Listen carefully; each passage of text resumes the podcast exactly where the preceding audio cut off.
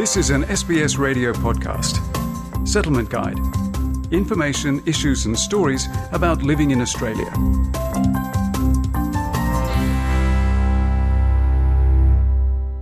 SBS acknowledges the traditional custodians of country and their connections and continuous care for the skies, lands, and waterways across Australia.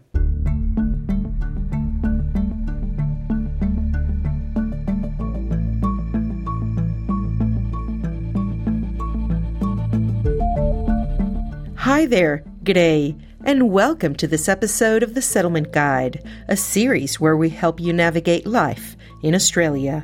Whether you arrived today, have been living here for years, whether you were born in Australia, or you're planning to move here shortly, this series is for you. My name is Claudiana Blanco, and I came to live in Sydney more than a decade ago, and I'm still learning about life down under every day. Today we will explore where you can get first aid training in Australia. Most people never expect to have to respond to an emergency until they have to. Statistics show the numbers of people with first aid training in Australia are significantly lower to the incidence of injuries requiring an urgent response. Probably only 5% of Australians actually have a current first aid certificate, and the ability to do CPR actually fades with time. So, what's the best way to get trained up? Let's get started.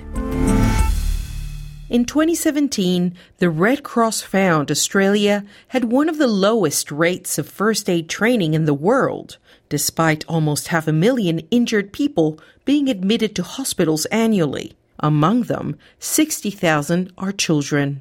Estimates by the Royal Life Saving Society suggest that, on average, 20 Australians die from heart attacks every day. It also found 60% of injuries requiring first aid treatment occur at home.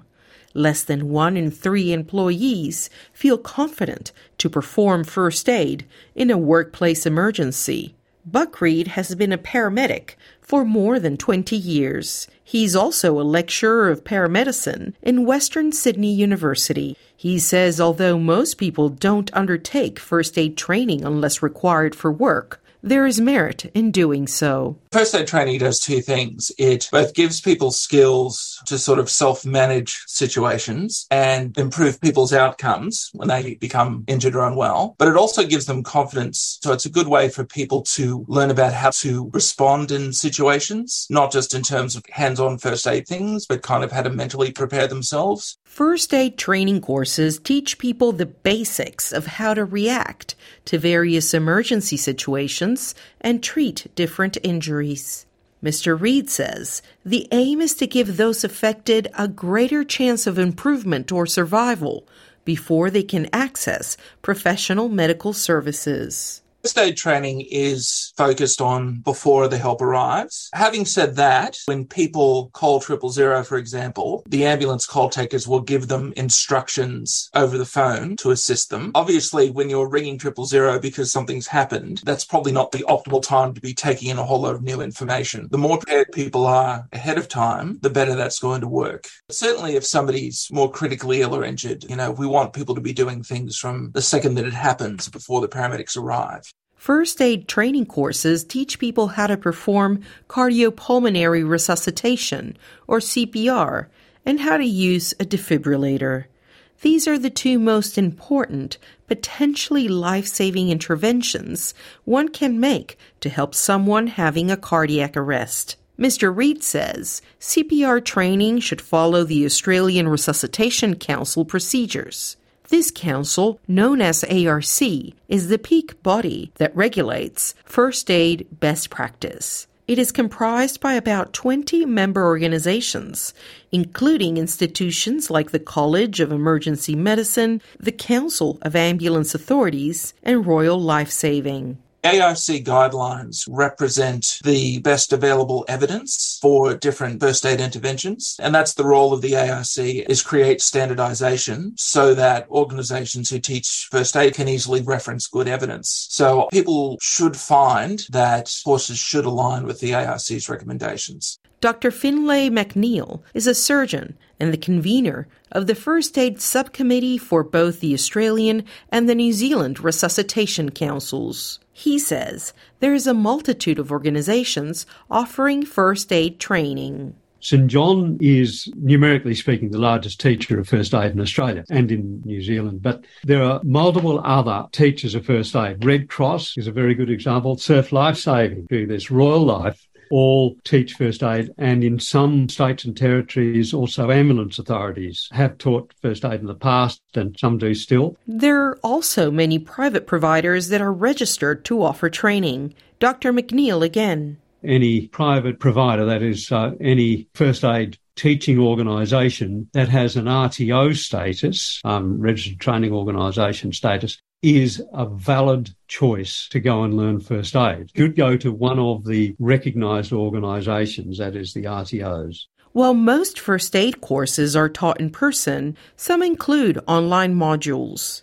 Deb Lowe works as the First Aid Regional Area Lead for the Red Cross in Brisbane. She says mixed course delivery options help cater to different learning needs. One of the benefits to having a blended online component is that it allows you to do this at your time and your own pace, which is important for different kinds of learners who may need a little bit more time to reflect, to absorb the information, and also allows to go back and reread and revisit some of that information. And we also, with the online learning component, have the functionality for closed captioning, so that can allow the online component to also be translated over into uh, a multitude of different languages. Ms. Lowe adds parents and carers have the option to undertake specialized first aid training for babies and children. It covers the difference between, say, first aid for an adult versus child or infant, CPR. We look at safety in the home and how to minimise risks within the home, medical situations such as choking and asthma, allergies, bleeding.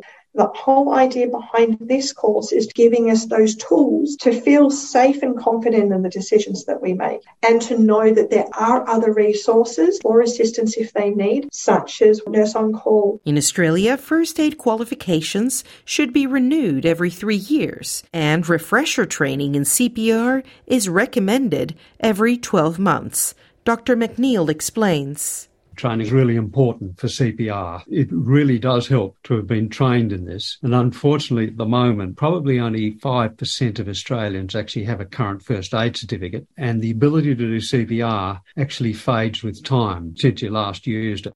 First aid courses vary in duration. Some run for a couple of hours to a couple of days.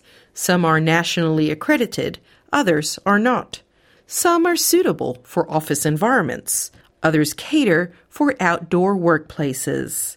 Mr. Reed says trainees and workplaces need to ensure the course they choose is suited to their needs. That means that they teach to a specific standard that's outlined for whatever that course is. And there's different first aid modules that address different things, often part of workplace training packages. So if you're doing it for a workplace reason, it's important to choose the first aid course that is correct for that workplace or for that need. Apart from accredited courses, many nonprofits, community organizations, and ambulance services also offer free first aid training. Mr. Reed recommends looking at the different options available. There's a range of providers that people can look at, and people should look at reviews of the provider or how the course is structured, things like that. And most of the major providers generally are of very good quality, but there's a range of more local community providers as well that are also very good. It's like investigating any other service. It is also important for people to choose a course that's right for their needs. So if they do have small children, then doing a course that's geared towards children will give them specific information that they'll find useful. Thank you for listening to this episode of The Settlement Guide, written and produced by Zoe Thomaidou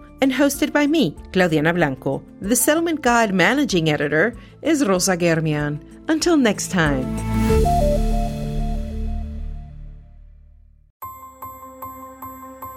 This was an SBS radio podcast. For more Settlement Guide stories, visit sbs.com.au slash radio.